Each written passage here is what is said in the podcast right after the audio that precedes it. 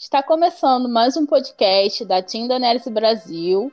Meu nome é Luciana Gomes e hoje estou aqui na presença de Mariana Rios e Vanessa Diavis para dar continuidade né, à releitura dos capítulos do livro A Guerra dos Tronos, que é o primeiro dos cinco livros da série é, As Crônicas de Gelo e Fogo, né, do autor George Martin.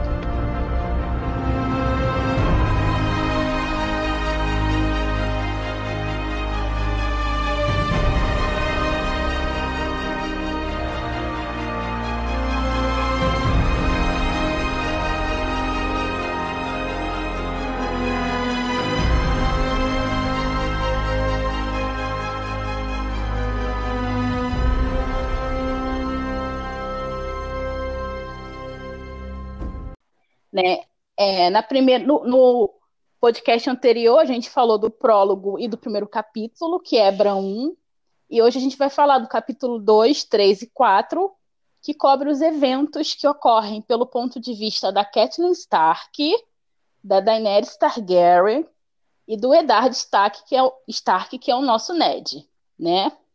Então, começando né, pelo capítulo da Catelyn, que é o capítulo 2.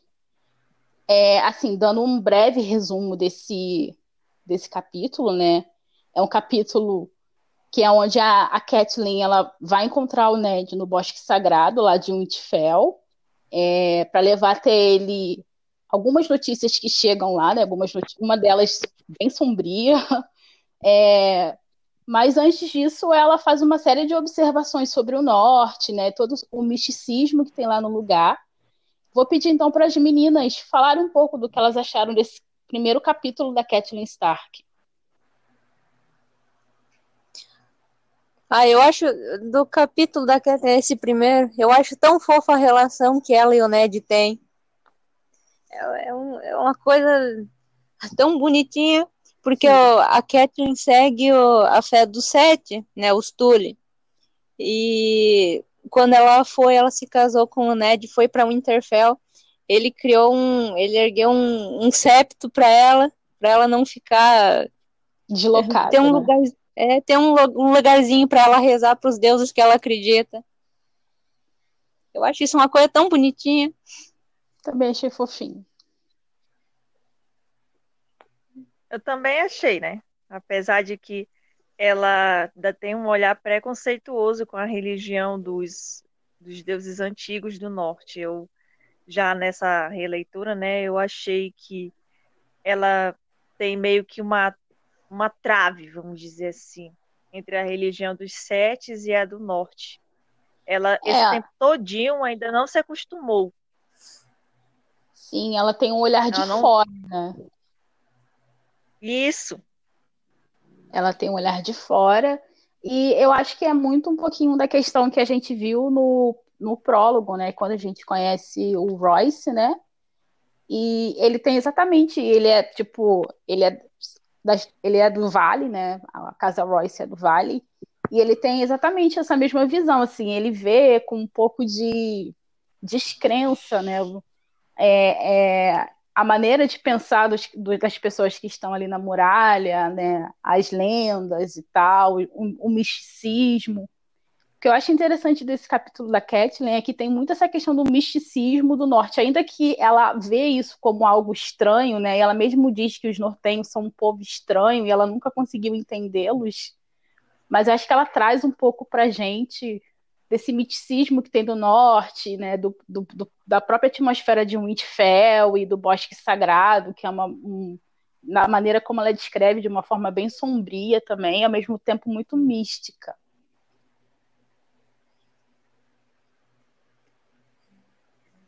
É.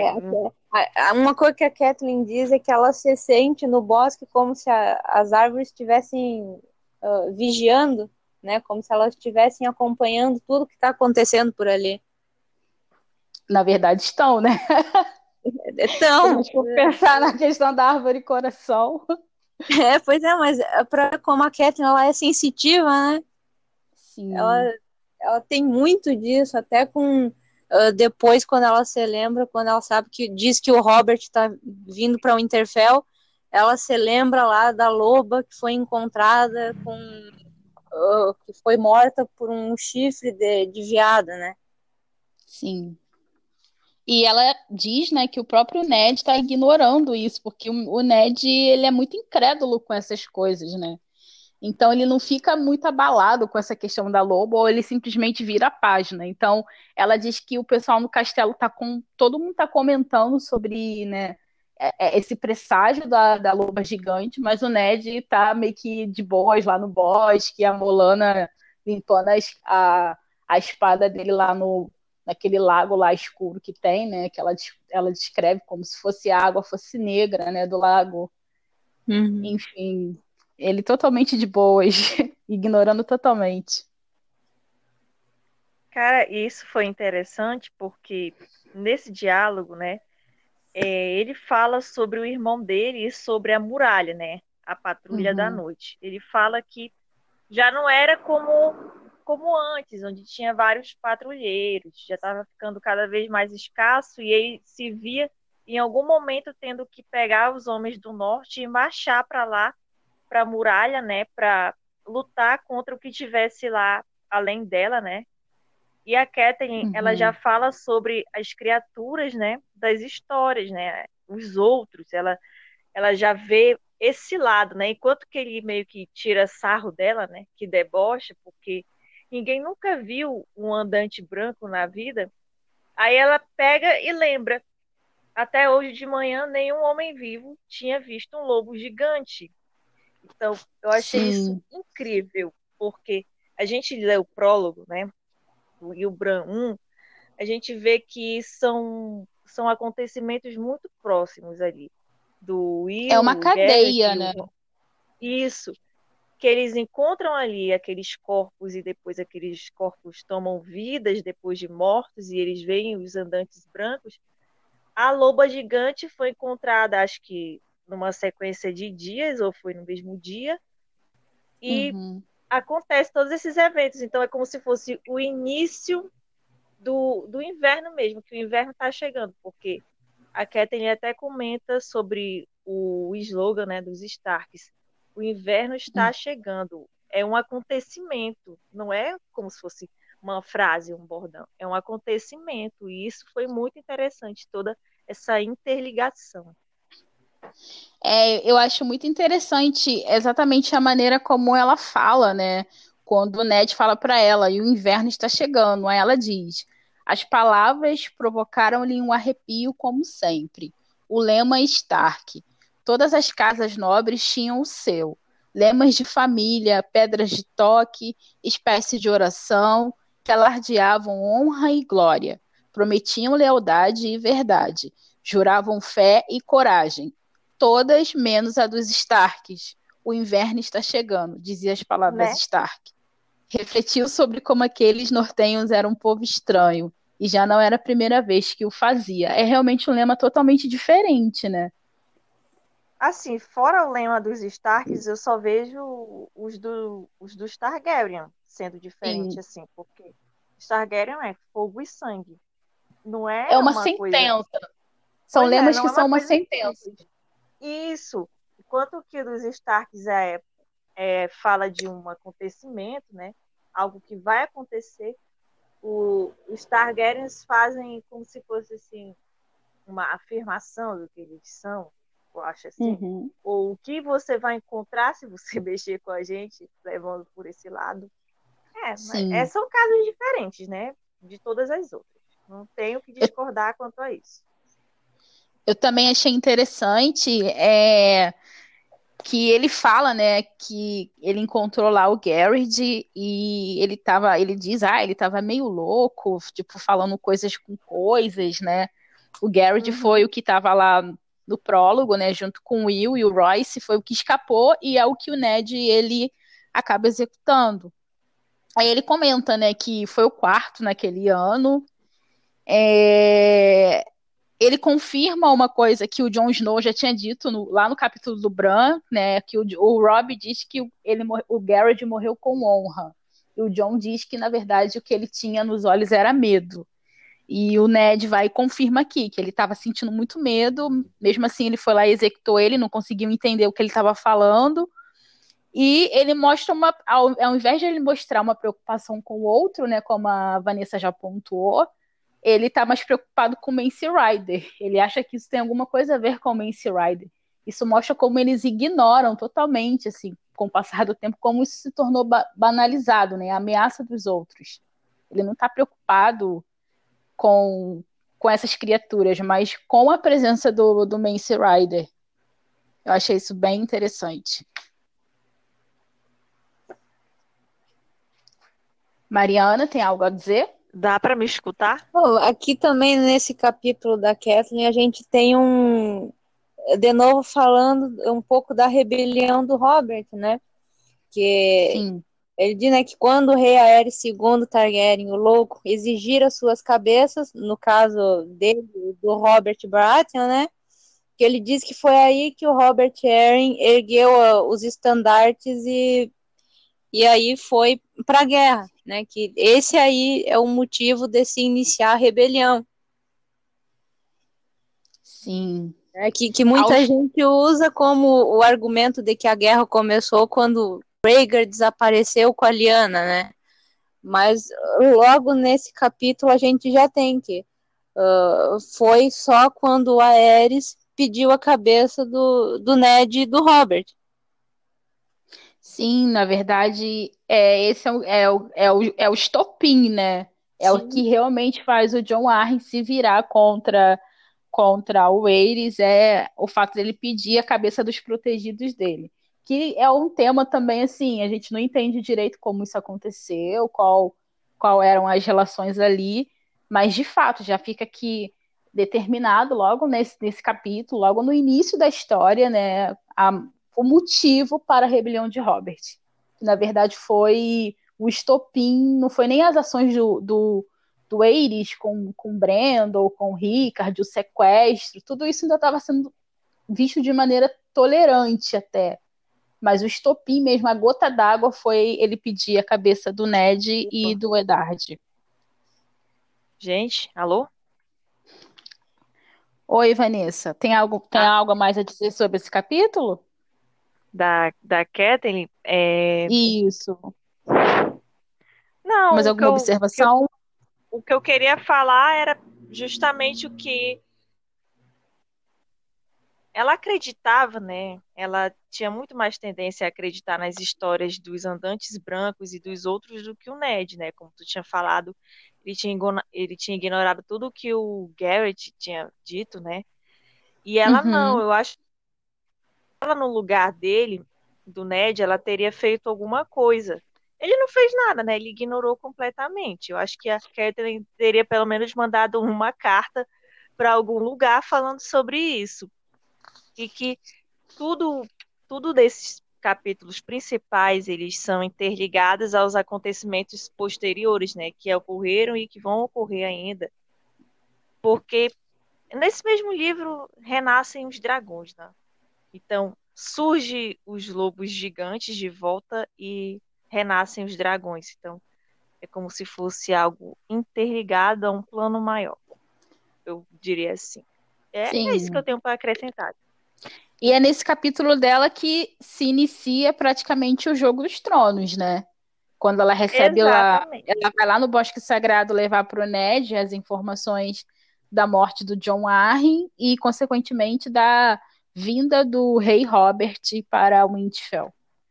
Então, é aqui que começam as maquinações. O jogo começa ali mesmo.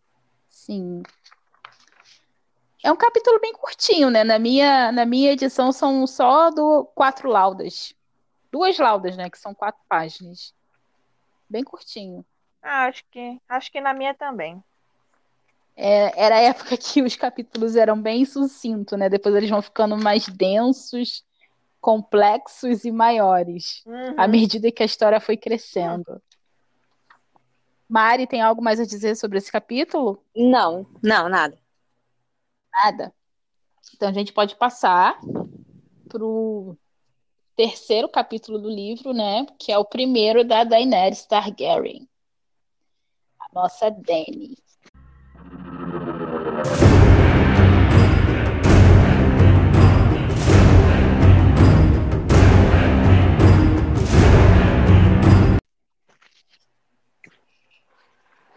E aí, tá e aí, o que dizer desse primeiro capítulo de Daenerys? Eu particularmente gosto bastante desse capítulo. Eu também gosto porque tipo pé. É, a gente é, começa com ela com 13 anos e a gente já percebe muito da, da personalidade um pouco dela, né? que ela, principalmente ela, como ela é observadora. Sim, bastante observadora. Ela já saca logo a do Ilírio, né? Sim. Cara, eu achei esse capítulo um pé na porta, porque eu comecei a ler os livros depois que eu assisti a série, uhum. né? Que na época tinha terminado a quarta temporada. E aí, quando eu li esse capítulo, mesmo que tenha muitas semelhanças com o episódio em que ela aparece na primeira temporada, é muito diferente. É, tem muitos detalhes que não é falado, não é visto no episódio. Sim. E é, e é o que a Mariana disse, ela é bem observadora. Mesmo com tão pouca idade, ela observa coisas que o irmão dela, que tem quase 18 anos, não percebe. Isso aí eu achei até engraçado. Sim. E é o primeiro e é, é assim a primeira vez que a gente de fato escuta sobre, não escuta, assim, escuta com mais detalhes, né? É a primeira versão da rebelião de Robert vem com esse capítulo da Dani. Gente, eu vou sair rapidinho, tá? tá? Mari? Sim, tô aqui. Eu achei interessante porque é a primeira vez que a gente escuta sobre a rebelião, né? É, e a gente vê, a gente vê assim que antes a gente estava vendo ah, as pessoas lutando contra o rei louco. Só que não é só o rei louco.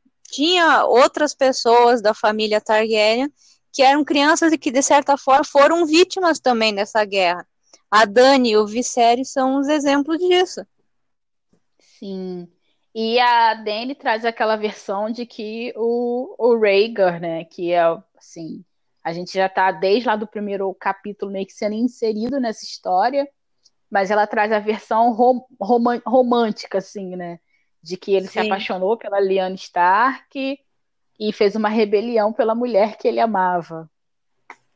É. Isso mostra isso mostra bem as histórias que o Viserys contava para ela, né? A maneira como ela.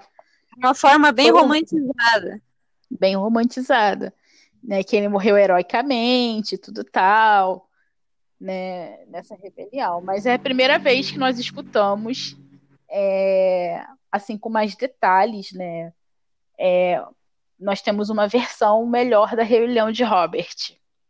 Sim. Mas pode, pode comentar aí. É é, coisas que você achou referente a esse capítulo, Mariana. Ah, o, o Séries, principalmente, ele é, nesse momento, nesse capítulo, ele é muito horrível. E essa é a imagem que a gente fica dele, né? Ah, desde esse primeiro capítulo até o momento em que ele é morto, a gente tem essa imagem de como ele era uma pessoa extremamente horrível com a Dani. Mas é legal pensar tudo que ele viveu antes, né? Na época da rebelião, ele tinha só oito anos. Ele era uma criança. Ele perdeu tudo que tinha. Ele perdeu a casa que ele tinha. Né? Ele teve uma vida de príncipe, mesmo que por pouco tempo, mas ele, ele sabia como era viver naquele meio, diferente da Dani, que ela até diz que não sabia o que, que era ser uma princesa ela não tem nenhuma conexão né, nesse momento com isso. É, o, o, e, e, a gente vê assim que o Viserys, ele que é o obcecado em retomar tudo, retomar o trono de ferro, retomar os sete reinos. E, pra, e ele. É, para Dani, a única coisa que ela quer é a casa. É uma casa. E, e, e aqui a gente já pensa no, na casa da Porta Vermelha. Né? Sim quando ela morava lá com o seu William Derry. Então. Sim, e ela. A gente realmente vê que tem uma diferença, assim, na relação entre ela e o Viserys em relação ao Westeros, né? Que ele, ele é exatamente isso que você falou, ele tem um conhecimento, ele viveu aquela vida. A Dany não viveu aquela vida. E assim, eu, a maneira como eu vejo o Viserys, eu vejo que eu vejo que ele tem ali uns, uns transtornos, ele tem problema de ansiedade, mas ele é uma pessoa uhum. extremamente frustrada também, e ele desconta isso na Dany, né? Isso fica, acho que, bem evidente nesse capítulo. Como ele descarrega toda essa raiva dele, contida é, e, dentro dele, em cima dela. Muito dessa raiva veio depois que ele vendeu a coroa da mãe, né? Eu, eu sempre enxergo isso como que a coroa da mãe era basicamente o que sustentava o Viserys. É, é como se fosse o simbolismo dele se lembrar de quem ele era, é, de tudo que ele tinha que fazer e todo o peso que ele tinha nos ombros, né? Porque ele era uma criança, era o rei daquela casa no momento. Ele era o responsável por um dia tentar levar a casa Targaryen de novo para o Trono de Ferro. Então, é, é todas essas coisas é, eram, era muita pressão para cima dele. E no momento que a coroa que ele teve que vender, é, aquilo lá é basicamente o momento em que tudo para ele foi destruído. Por isso que toda a raiva que ele sente é, é porque ele se sentiu um mendigo, né? De príncipe para mendigo. É humilhante, né? É assim, é muito humilhante para ele. É muito humilhante. Não à toa é chamado de rei pedinte, né? Só... Sim. Só que assim, eu acho eu acho que a Daenerys, ela não tinha culpa, não tem culpa nenhuma do que aconteceu com a família dele, né? De jeito nenhum. Então, ao mesmo tempo que a gente que a gente tenta compreender, né, o que existe por trás, a gente odeia, né? Pelo menos eu odeio ter que ler o jeito que o Viserys trata a Daenerys. Né? Ela não tem culpa do que aconteceu. Nenhuma. E mesmo assim, e mesmo assim, ela sempre tá ali, meio que fiel a ele, aos pensamentos dele. Em nenhum momento eu reparei que ela tem algum tipo de ódio, sabe, guardado por ele. Ela não demonstra isso, em nenhum momento. Ela demonstra medo, é aflição, mas ódio, raiva, que nem algumas pessoas que são maltratadas, né, adquirem com o tempo é, esse sentimento, ela não demonstra. E eu acho isso uma coisa assim incrível, né? Que a Daenerys ela é benevolente. Ela também. Eu acho que essa é. Eu também vejo ela sentindo pena dele, né? Assim, dos delírios dele, acreditar é. no que o livro tá falando, né? A questão da espada, Cara, ela... ele fala que vai matar o Robert, ele fala que vai matar o Jaime Ah, vai. Aí sim. ela fala, poxa, mas ele nunca. ele nunca usou uma espada. Como é que ele vai matar essas pessoas? Tipo assim, totalmente delirante. Não, e, e, quando, quando o Ilírio tá falando aquelas coisas para ele, né? Aí ela percebe ele rindo, debochando. É, ela vê.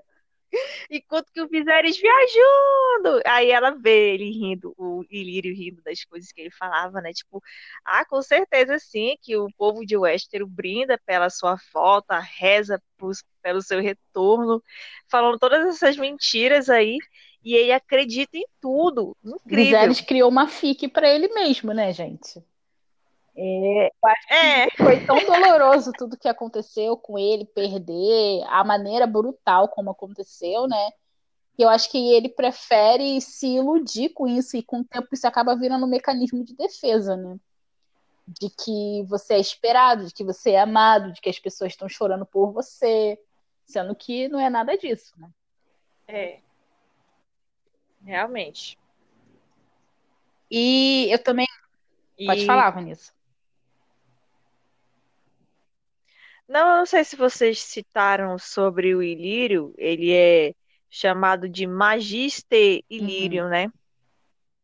Eu achei interessante que essa palavra Magister, se a gente for pesquisar, dá como substantivo para professor, mestre, padre mestre é alguém que ensina. Mas na história do Martin, nas Crônicas de Gelo e Fogo, é alguém poderoso das cidades livres. É alguém que acho que deve ter muitas posses ou muita influência e ela é tida como magista. Então, meio que é uma forma do Marte, né, de dizer que um magister é alguém que sabe muito e por ele saber muito ele tem poderes, né? Porque são os magisters que elegem os príncipes das cidades livres. Sim. E eu achei isso interessante, porque realmente o Ilírio ele tem bastante conhecimento, né? Tanto é que, pô, como é que ele conseguiu é, dialogar lá com o Cal, né? Para ser ali a ponte para Viserys, né? Claro, tudo um plano dele. Mas ele tem muito conhecimento, né? Para envolver os Dothraques nessa. Sim, dá a entender que os Dothraques ali também não era, não era desconhecido, né? Era algo que estava ah, é. sempre ali também por perto, já que tem essa questão também de que eles chegam a dar uma mansão pro Caldrogo, né? Para é evitar isso. desconfortos, melhor.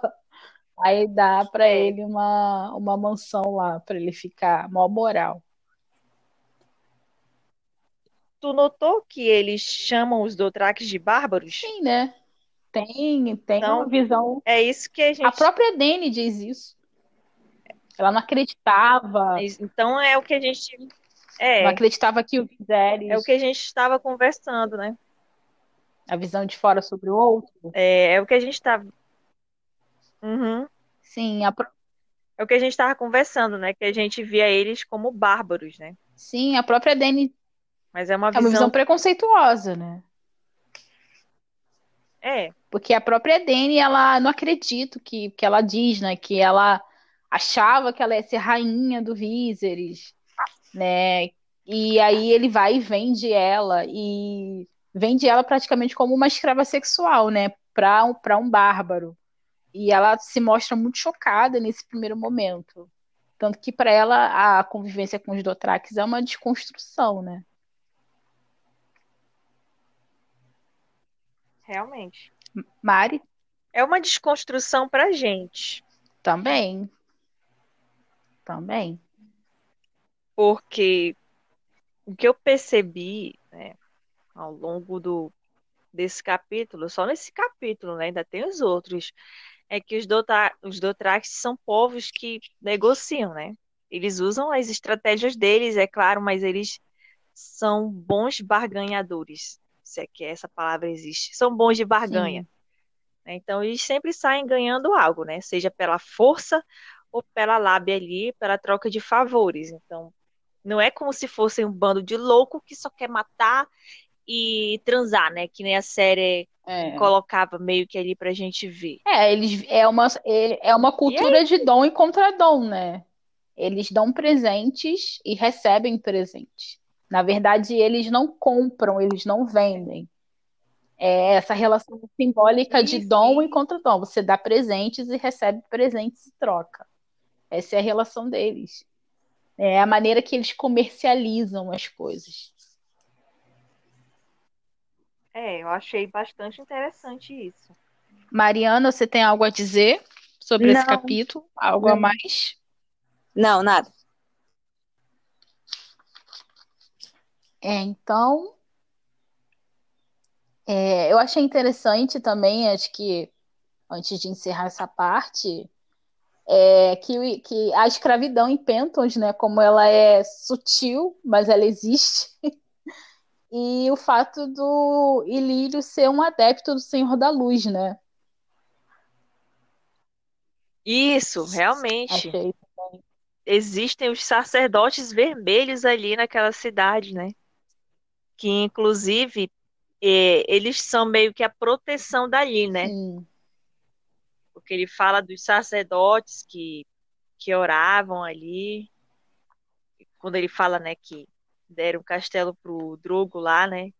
Que não que, ele te, que eles temessem os bárbaros, que é como ele se refere aos Dothraques. Não que eles tivessem medo deles, mas que era melhor evitar atrito ali e tal, mas que os sacerdotes vermelhos prometiam, né, para eles lá que nada ia acontecer com a cidade enquanto ela estivesse sob a proteção do Senhor da Luz. Então, Pentos, a religião de Pentos, a gente pode dizer que é a do Deus Vermelho, né? É do Senhor da Luz. E o que eu acho interessante nisso é, eu já cheguei a uma vez a hoje em dia eu já não não, não sei, não tenho muita certeza, mas eu sempre me fiquei um pouco encucada. Por que, que o Ilírio dá os ovos de dragão para Dany? né? E existem umas teorias sobre isso, né? Do porquê que ele deu logo naquele momento, né? Porque a gente sabe que todo o caminho que a Dani tá, tá trilhando é, é extremamente assim importante para a trajetória dela nesse momento para ela chocar os dragões no final. Quem sabe cumprir a profecia do Harry, é, a profecia do príncipe prometido, né? A gente ainda não sabe. Mas eu acho muito interessante um adepto do Senhor da Luz dar esses ovos de dragão para Dany. E aí tem algumas teorias sobre isso. Eu eu até fiquei, eu até fiquei pensando, e se foram os sacerdotes que fizeram esses ovos chegarem no Ilírio, justamente para ele dar para Daenerys? Né? Pode ser. Porque eles já estavam ali na cidade. É. Então, então eles podem ter sido realmente essa ponte, né, entre o Ilírio, os ovos e a Daenerys. Ele fala que é de Achai, né? que vem de Achai. Talvez algum sacerdote possa ter ido lá. É.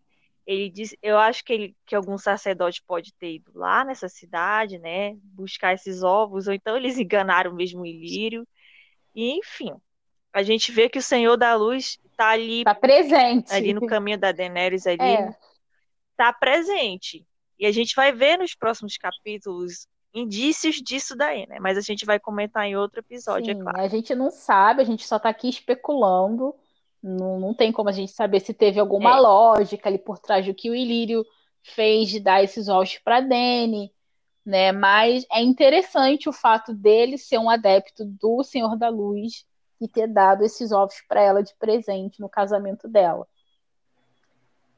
Bom, é. Então, acho que a gente pode passar para o próximo capítulo, né? Sim, sim. É, o próximo capítulo é o capítulo 3, é o capítulo do Edard, o primeiro capítulo, que é o Ned, né?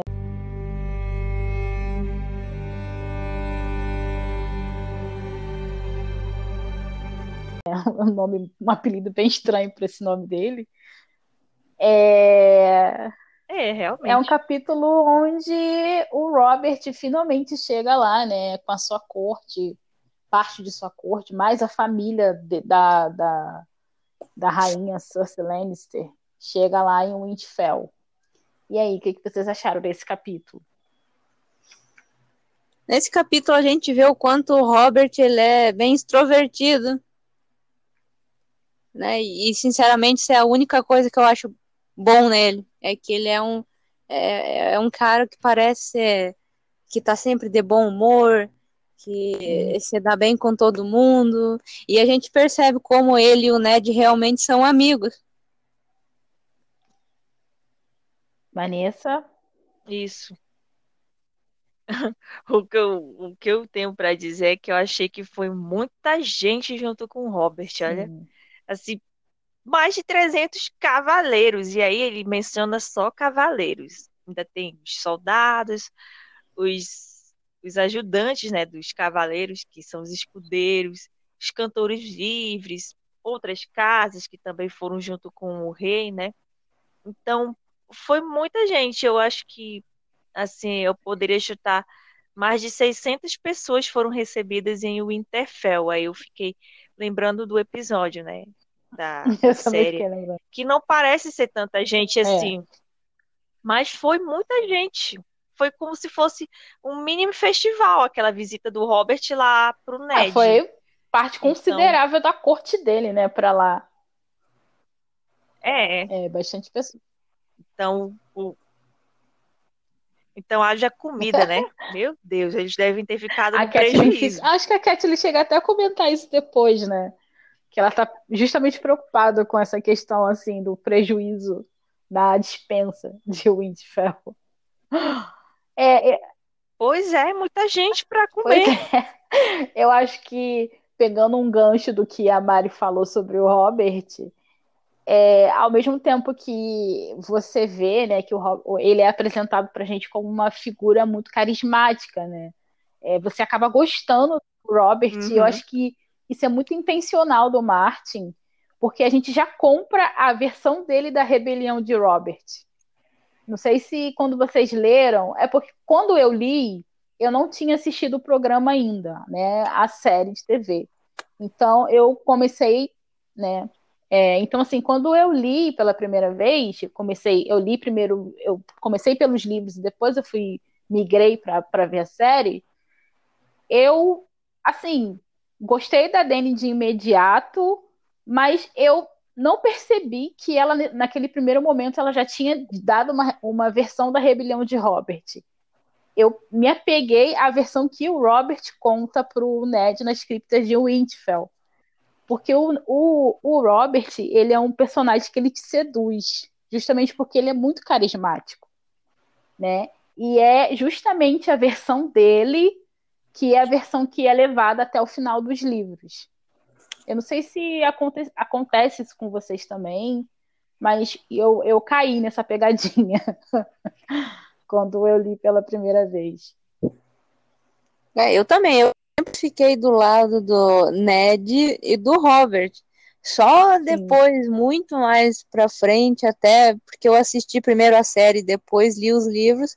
Só depois, quando eu fui conhecer melhor a Daenerys e conhecer melhor a outra versão, é que aí eu vi que é, talvez a versão do Robert não seja bem a verdadeira. Isso. E a, voltando, né, ao que eu estava falando sobre o sobre o que você tinha comentado inicialmente sobre esse carisma do Robert, ao mesmo tempo que ele se mostra é, uma pessoa extrovertida, animada, explosiva, né, ao mesmo tempo você vê sinais assim do que eu acho que é o Robert de verdade, né? Ele tá acima do peso. É, o Ned observa que ele tem sinais de fadiga, que ele tem olhe, é, olheiras embaixo, né, nos, em volta dos olhos, né? É, o quanto ele se sente incomodado com essa função de ser rei, né?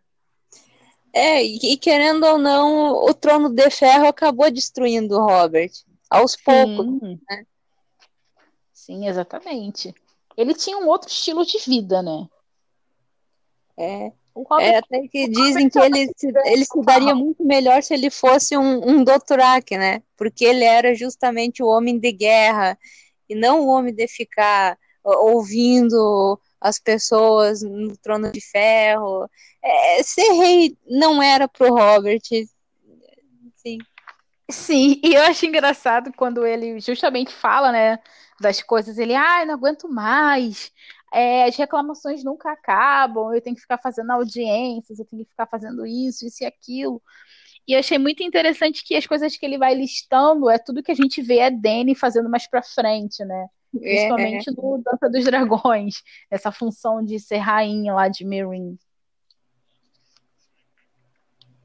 É, né? Se quer, se quer ter o poder, né? Se quer chegar nessa função máxima, nessa insígnia máxima, né, vamos dizer assim, tem, é, tem que, né, aguentar os ossos do ofício. E o Robert, como a Mariana disse, né, Mariana disse, ele não tinha essa vocação. Ele não nasceu para isso. Acho que ele falou, né, inclusive para o Ned, que às vezes ele queria ter perdido a batalha no Tridente, porque ele não gostava de ser rei, né? Para ele, o trono de ferro era uma derrota.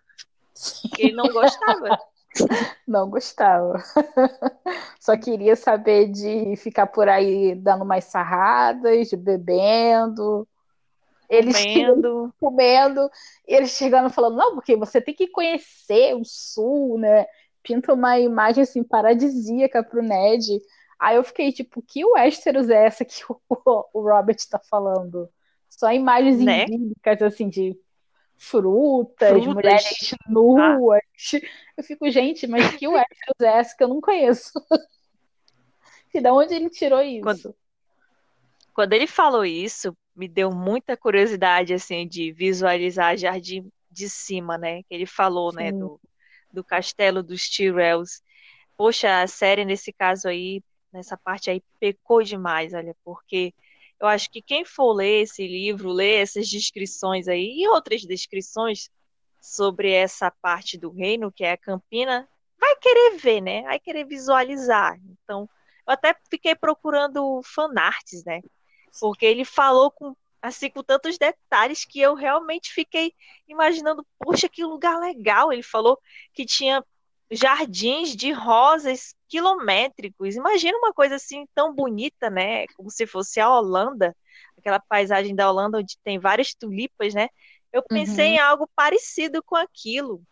Então, o Martin nessa parte, né, é uma qualidade dele, né? Ele sabe descrever os detalhes bem bem legal mesmo que encaixa na mente da pessoa.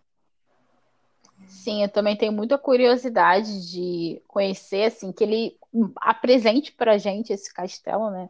Quem sabe no próximo livro, né? Pode estar bem próximo. Isso.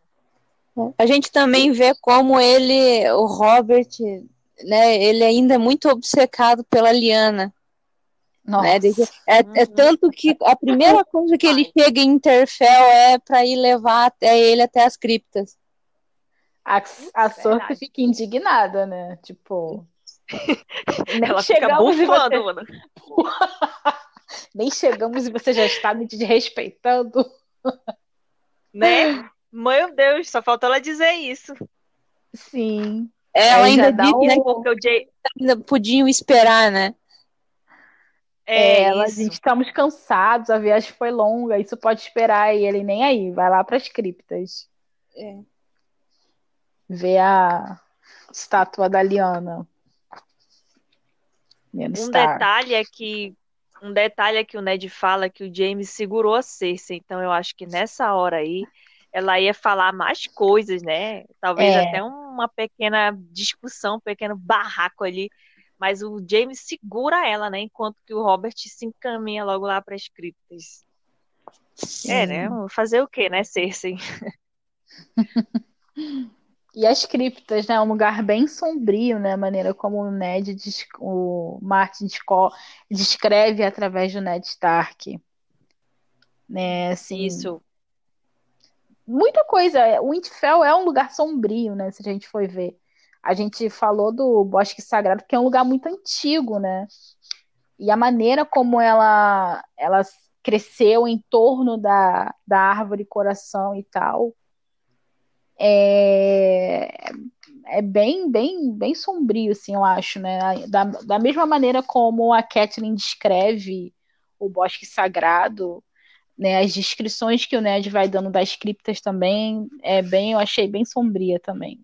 A maneira como os reis antigos parece que estão observando, né, os lobos gigantes ao lado, as espadas de ferro para segurar seus espíritos. É bem místico também, né? Sim, o norte possui todo esse lado místico também. Não é só o lado dos Targaryens que eu que a gente pode ver magia, né? Nessa, nessa parte da história, os Starks também têm pontos interessantes nesse quesito misticismo, né? Porque e mistério é também, se, né? É, é como se realmente tudo que eles acreditam exista. Essa é a impressão que eu tenho. Os deuses antigos e tal, os filhos da floresta, apesar de a gente não ter visto ainda, né? A série a gente ignora, né? Mas nos livros, isso que eu estou falando. E, e é, realmente parece que é tudo muito real, é muito próximo. Eu acho muito interessante também essa parte aí do, dos Starks e do Norte. Sim, ele diz que lá, né, no, lá nas criptas fazia sempre frio, né? Tem uma citação aqui que eu achei é, bem interessante, quando o Ned fala para ele que a Liana está lá no fundo da, da cripta, né, com o pai e o Brandon. Aí ele vai, a, a maneira como o George Martin descreve, ele fala, indicou o caminho por entre os pilares, e Robert seguiu sem uma palavra, estremecendo com o frio subterrâneo. Ali fazia sempre frio. Seus passos ressoavam nas pedras e ecoavam na abobada que se erguia sobre suas cabeças, enquanto caminhavam por entre os mortos da casa Stark. Os senhores de Winterfell viam-nos passar. Suas imagens tinham sido esculpidas nas pedras que selavam as tumbas. Sentavam-se em longas filas, olhos cegos virados para a escuridão eterna. enquanto, enquanto grandes lobos gigantes de pedra se aninhavam junto aos seus pés. As sombras móveis faziam com que as figuras de pedras parecessem mover-se quando os vivos passavam por elas. Eu achei muito legal. Fiquei, a gente fica imaginando, né? Assim, os locais são tão incríveis.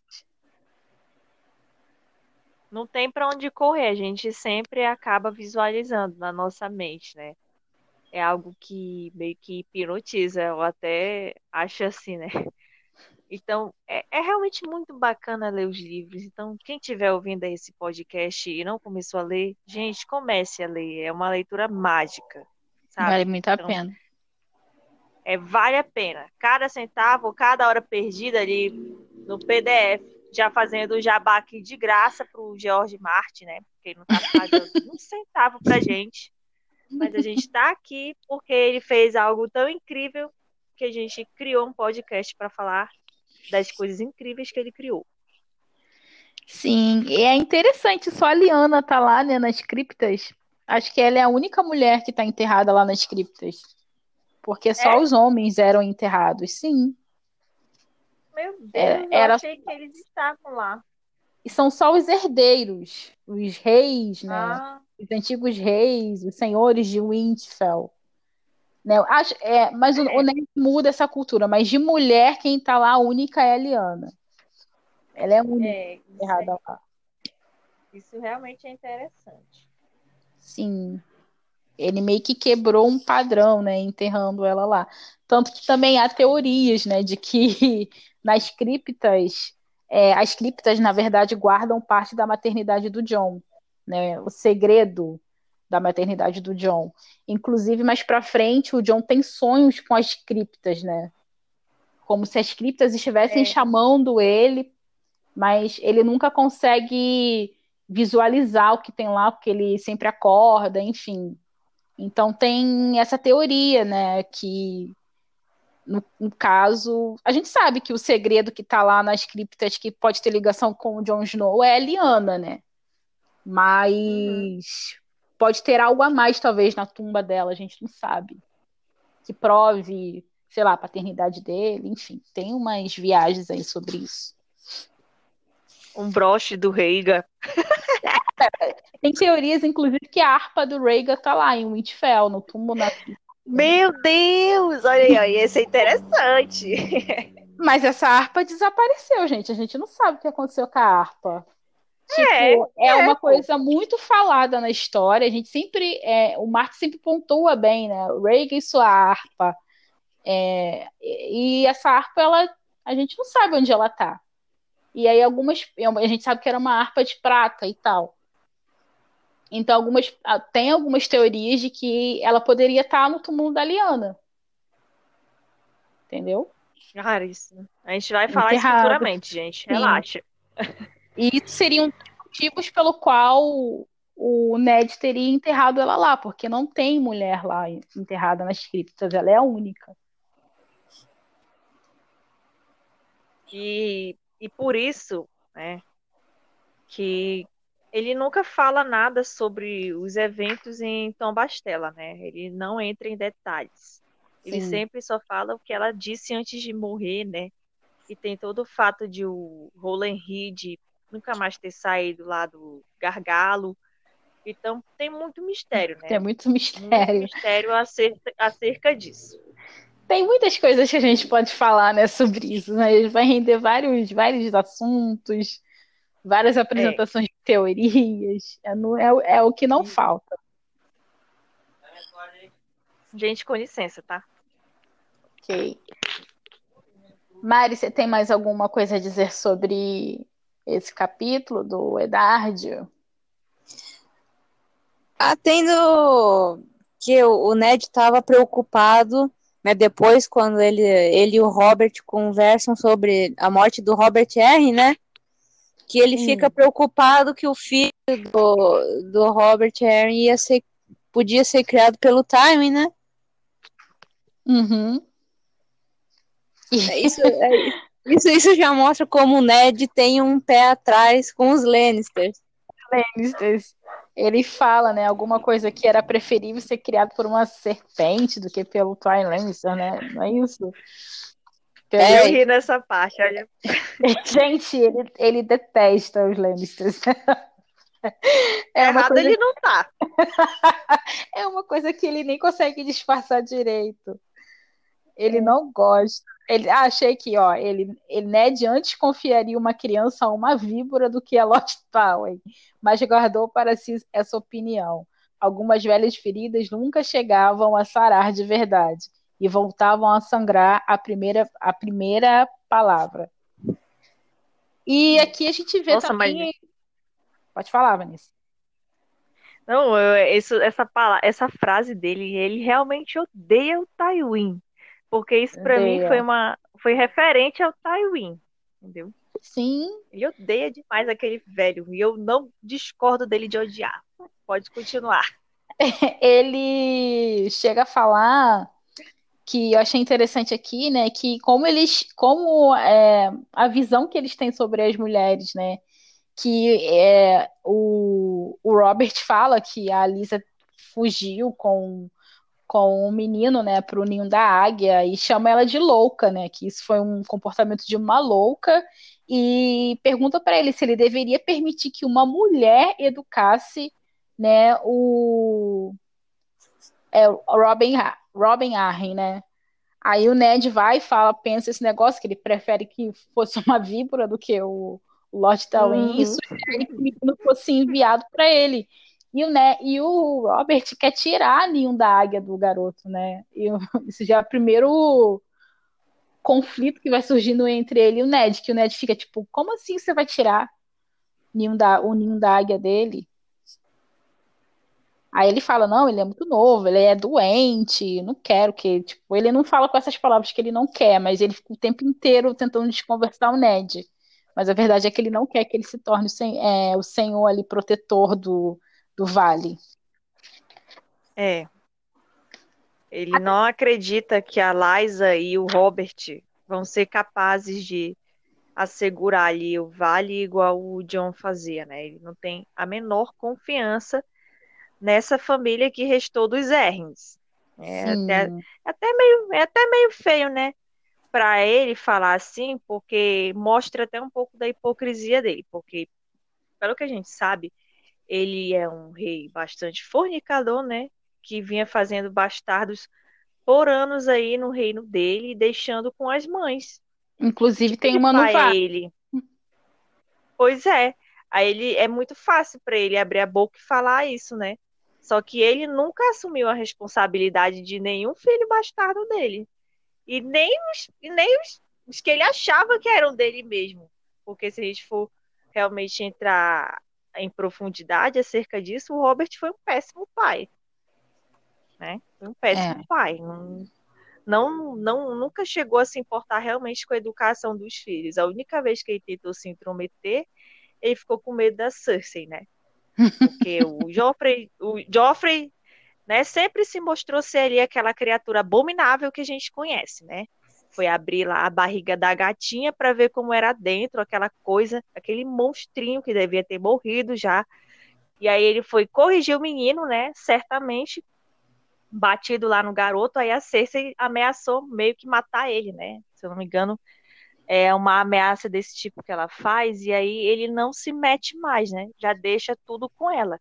Aí o menino já tinha tendência a ser uma criatura abominável, aí com a mãe abominável criando ele, se tornou o Joffrey que a gente conhece, né? Então, o Robert ele não tinha é, moral alguma, é, autoridade nenhuma para dizer que uma mulher não deveria criar um filho, porque ele mesmo nunca criou nenhum dele.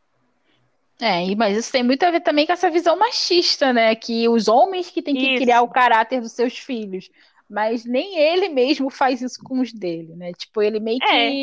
De, ele meio que acho que joga toalha, né? Ah, tipo, ah, se vira por aí faz o que você quiser. Mas mesmo é, assim. É, mesmo. Sim. E eu acho que essa jogada aqui do ninho da águia também, eu sinto que tem algo do Tywin Lannister por trás, né? Porque se o o, se o Rob Arryn fosse levado como protegido dele, ele poderia ter influência lá sobre o Vale, né? Sim, inclusive foi uma coisa que eu fiquei pensando, porque a Liza, ela vai embora com o Robert, com o Robert, né? Eu ia falar Robin por causa da série. Ela vai embora com o Robert justamente para não dar ele pro Tywin. Ela não confiava no Tywin, ela achava que o Tywin ia matar o garoto. Aí eu fico pensando, será que ele realmente iria matar? Olha, eu não duvido muito não, sabe? O Tywin, ele já se mostrou não ser uma pessoa muito, né, misericordiosa. Não sei se ele mataria, não. Eu acho que aí já é mais coisa da, dela mesma, entendeu? Eu acho que ele teria mais interesse em influência no Vale. Para ele ter influência no Vale, ele precisava do, do menino. Porque se ele não tivesse o menino, ele não teria influência lá.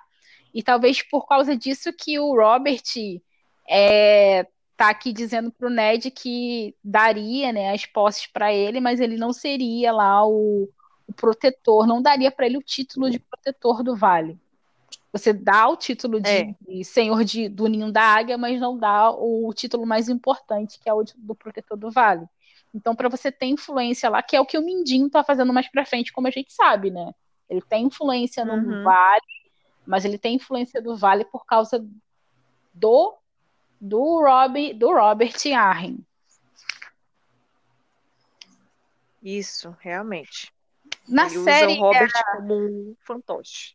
Exatamente, um peão né, na mão dele. E é uma coisa que faz com que os vassalos, muitos vassalos, se dobrem a ele. Então, eu acho que se o, o Tywin Lannister tivesse é, o menino né, aos seus cuidados, eu acho que poderia acontecer mais ou menos o que a gente está vendo com o Mindinho hoje lá no Vale.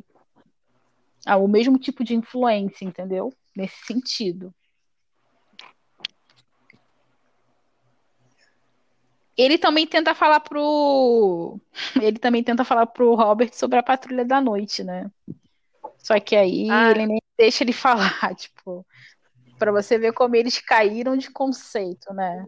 A patrulha da noite ele ela vai. caga completamente. Ele, ele, ele, ele dá zero fodas pra, pra, pra patrulha, né? Acho que. Eu acho que. Eu não sei, né? Eu não vou falar aqui algo que eu não sei, mas assim, no reino dele se intensificou essa, esse desprezo pela muralha, pela patrulha da noite. Né? Os outros reinos, é claro, vinham ignorando, Eris vinha ignorando. Parece que o Robert se intensificou, né? Porque quando o John chega lá, né, que ele conta nos capítulos posteriores, tem bem pouquinha gente. Então, o que salva mesmo realmente o Reino do Sul para o que tem além da muralha é a própria muralha, porque se for depender de força braçal ali dos homens, eles estão lascados, todos eles. É. E o inverno está chegando no pior momento possível para todos, né? Isso, o momento em que está acontecendo isso. esse desleixo com a patrulha da noite. É. Aí ele até fala aqui que ela foi uma sombra do que ela já foi um dia, né? Ele tenta alertar o, o Robert sobre isso, mas aí o Robert, tipo, interrompe ele é, e muda de assunto, que ele tá mais interessado em propor pro Ned ser a mão, né, dele, mão do uhum. rei.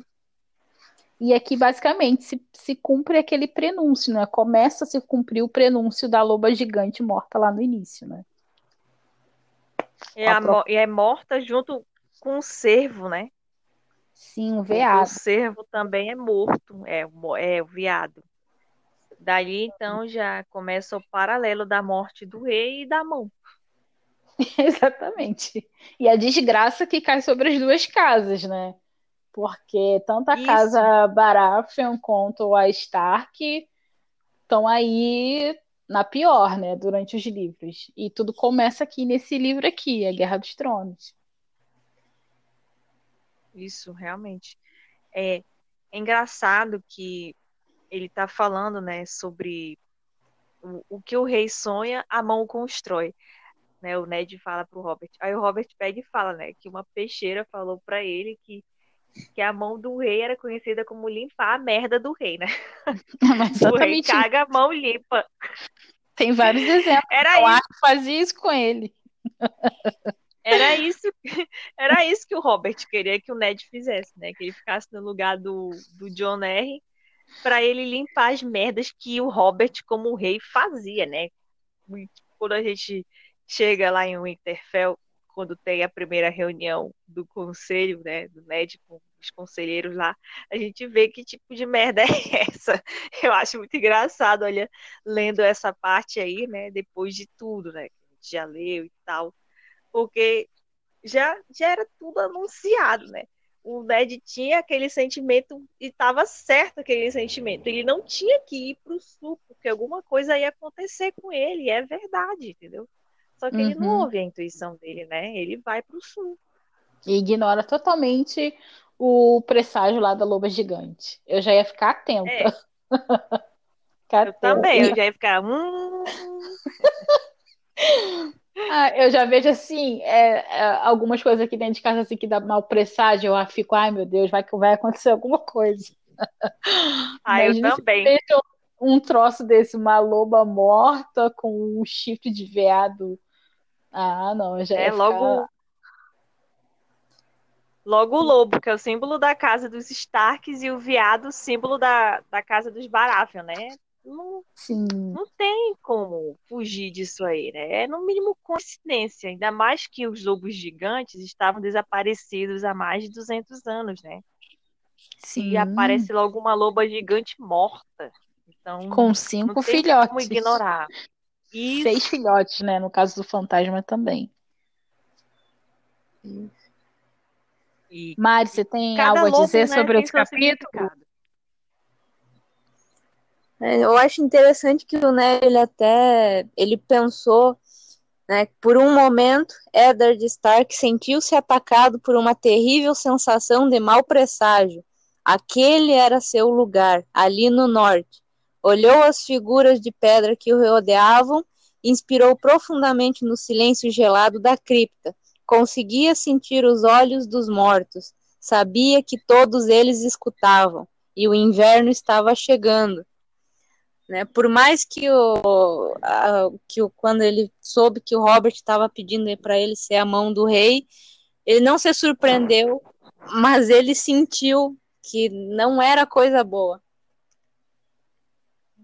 É, é como a Vanessa falou, não se ouviu, né? É, por mais que ele é, tenha sentido, ele não ouviu e foi. É, ele foi. Ele estava sentindo uma treta e foi pra treta, mesmo assim sentiu assim um feeling, e mesmo assim ele foi lá, pagou para ver.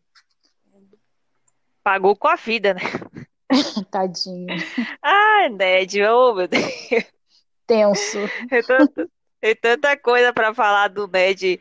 Assim, eu particularmente, eu, eu sou meio termo com o Ned. Eu gosto e também não gosto. Sinto raiva de algumas atitudes dele, né?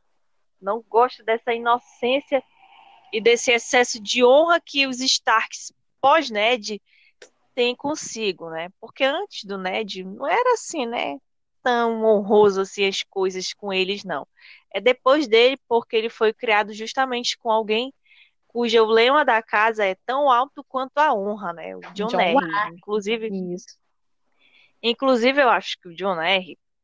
tinha esse sentimento todo de honra e isso exagerava, sobressaía tanto que ele não conseguia ver malícia, que ele não conseguia ver maldade. Vai saber, né, se não demonstrar algum sinal de que iriam envenenar ele, ou alguma pista, alguma indireta, né, de que estavam tramando contra a vida dele, né. Ele só queria cumprir o papel dele ali de mão do rei. E ele morreu, né? Tipo, o Robert fala, né, que ele estava saudável, aí no outro dia foi como uma doença, uma praga que, que esquentava ele por dentro, né? Que parece que esquentou as tripas dele. E ele morreu em 15 dias, vamos dizer assim. Então, não é uma coisa que você passa despercebido, né? Poxa, uhum. eu tava tão bem, de repente eu tô mal, eu tô morrendo. Então, para não ter chegado nada no Ned antes, ou no Robert, ou em ninguém mais, é, para mim prova que os R's, né, o John, ele era assim, né, ele não tinha tanta malícia, ele não tinha tanto esse tipo de mente para jogo, para ver as coisas além do que elas são. Ele era mais preocupado em cumprir o dever dele e em ser honrado. E isso passou para o Ned. E aí o Ned foi para lá e, e, aconteceu tudo o que a gente sabe, né? Justamente por causa disso, né? Porque todo mundo fala, é, poxa, mas será que ele não percebeu? Será que ele não teve essa malícia? Ele não, ele não, ele não deixou, não pensou em deixar a honra de lado para isso? É várias questões, né, acerca da honra dele, né? E é sempre honra isso, aquilo. Mesma coisa o hobby posteriormente. Então, isso acabou prejudicando eles, né? Até mesmo é. para ver esses sinais aí, né? Da loba morta. E mesmo assim ele vai para um lugar que ele sabe que ele sente que ele vai se dar mal, mas ele vai. Eu também sinto no Ned que isso não é uma crítica a ele, mas eu sinto que a honra que esse senso de honra que ele tem torna ele uma pessoa ressentida e rancorosa com atos que ele não considera honrados. E por isso que ele isso. tem problema com a casa Lannister, porque ele não considerou né, a maneira como Porto Real caiu honrada e ele não e a maneira como o Jaime é, matou o Ares, né? Depois tem até eles até conversam sobre isso, né? e ele não considerou honrado, né? Ele diz que foi uma vitória vazia. E isso para mim é muito interessante nesse capítulo, que é uma é um, uma camada que o Martin coloca que passa às vezes despercebido, que é como o, o Robert ele odeia o Rhaegar e como o Ned, ele mesmo sendo essa pessoa extremamente rancorosa quando ele é ofendido, e a gente vê isso na relação dele com os Lannisters, ele é muito reticente sobre o, o Reagan. A gente não sente a mesma energia, sabe? É, quando ele fala do Reagan e com... é diferente quando ele fala do Reagan, que é um Targaryen que ele deveria ter vários motivos para odiar, de quando ele fala do, do, dos Lannisters, por exemplo. Né? Eu sinto uma, duas energias ali, duas vibes diferentes vindo do Ned. Né? E quando o, o Robert fala isso, ele fica muito assim, reticente. Ah, é, mas tipo, sempre tentando desconversar.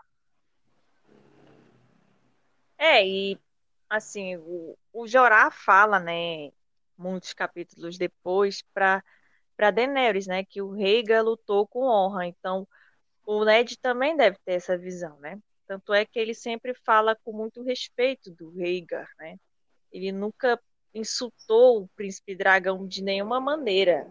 Assim, não que eu tenha percebido, né? Na verdade, não, ele não insultou mesmo, não.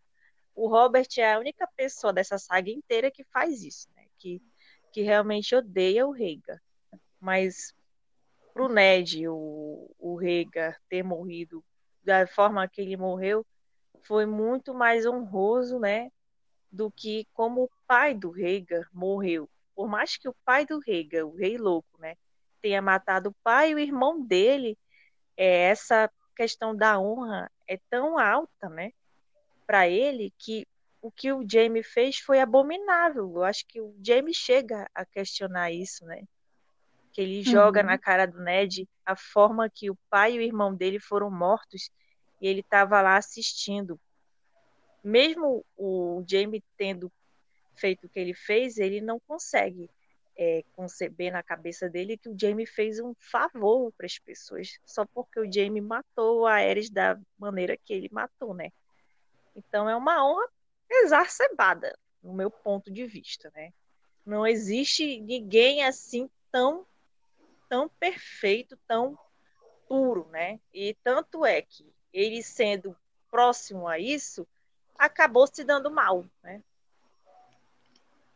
Sim, mas aí no caso eu também acho que essa, essa relação dele com o Reagan, né, a maneira como ele é reticente, não, não só também pela questão da honra, mas eu acho que é, o meu ponto é que isso pode ter a ver com o segredo da Liana, entendeu? É, claro. Talvez também, ele né? saiba algo que o Robert não saiba, e isso amenizou qualquer sentimento que ele poderia ter do Reagan já que a, a versão que o Robert conta é a versão de que a Liana foi estuprada, de que ela foi presa, de que ela foi praticamente torturada, é obrigada pelo, pelo Rhaegar, né? E o Ares fez tudo como você falou, né? Fez aquelas coisas todas com com o Brandon, com o Richard Stark, e mesmo assim ele é muito reticente quando o assunto é os Targaryens, principalmente o príncipe Rhaegar. Isso é um contraponto do o Martin está, assim, na minha visão, estabelecendo um contraponto, né, da visão que o Robert tem e a visão que o Ned tem. Então, como o Ned foi a última pessoa a estar com a Liana que é outra coisa que também é dita nesse capítulo, pode ser que ela tenha dito algo diferente e é aquela coisa, né? Talvez e a versão que o Robert conta provavelmente não foi de fato o que aconteceu. E o Ned tem consciência disso. Porque ele não mostra Mas... rancor em relação ao Rhaegar. É. Só que é essa questão, né? É, só que é o que eu tô falando da honra, né? Dele e desse ressentimento que esse senso dele de honra, né, de honestidade, de fazer sempre o que é certo, às vezes acaba se sobrepondo, né, à realidade, porque, ó, é o que nem eu citei, né, o Jamie ter matado o rei louco que matou a família dele do jeito que matou. Ele sente muita raiva do Jamie por isso e mesmo que o rei tenha matado os pais dele, o pai dele e o irmão dele, então para ele, o, o Jamie não poderia nunca ser guarda real, tinha que ser sempre um homem sem honra, né? Que nem muita gente conhece o Jamie até hoje por isso.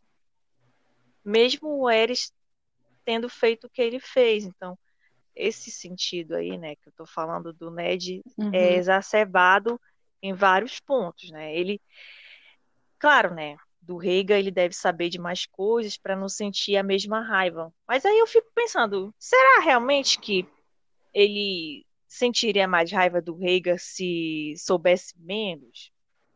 Porque não é o que parece. Sei lá, é, essa é a minha, é a minha eu acho sobre que o sim, Ned, né? É o meu porque... sentimento sobre ele. Porque o Ned, como eu falei, ele é ressentido, na minha opinião, com coisas que ele considera desonrado. Por isso uhum. a questão dos leitores que você está falando. E outra que ele tem um grande ressentimento é o Jorah, né? Que foi lá, isso depois é dito mais para frente nos capítulos dele. É, tentou vender algumas pessoas para o tráfico de escravo, foi ressentido, fugiu e ele não conseguiu executar. E o Jorah ficou meio que engasgado no Ned. Então ele tem muito essa coisa com desonra, entendeu? Então ele não tem uhum. o mesmo comportamento com, em relação ao Rhaegar, é minimamente suspeito né?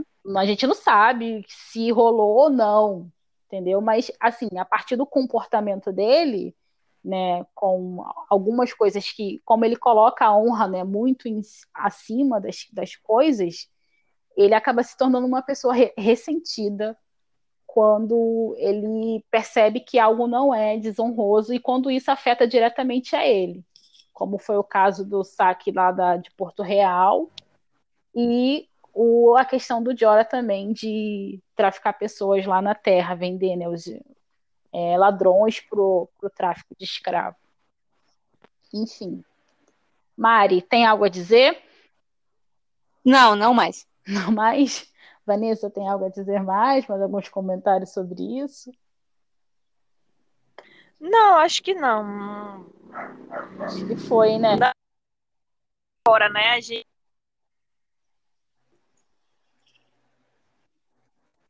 minha rua é muito barulhenta, tá? Então me perdoem se vocês ouvirem esse, esses barulhos aí o tempo todo. Enfim, o que eu tenho para dizer vai ser dito nos próximos episódios, né? Se eu participar com as próximas releituras, né? Então tá bom. É só isso. Não tenho mais nada a acrescentar. Ah, então fechou. Então a gente vai encerrar por aqui, né? Esse foi mais um podcast é, da Tindanese Brasil. É, nós esperamos que vocês tenham gostado é, para acompanhar os próximos capítulos da releitura e também escutar né, outros conteúdos e discussões. É, siga a gente é, no Spotify, no Google Podcast ou na plataforma que vocês têm preferência para ouvir. E acompanhe a gente também nas redes sociais. A gente está no Facebook, no Instagram, no Twitter. Né? É só procurar por Tim Daenerys Brasil. Muito obrigada a todos pela companhia. Até o próximo episódio. Dracarys.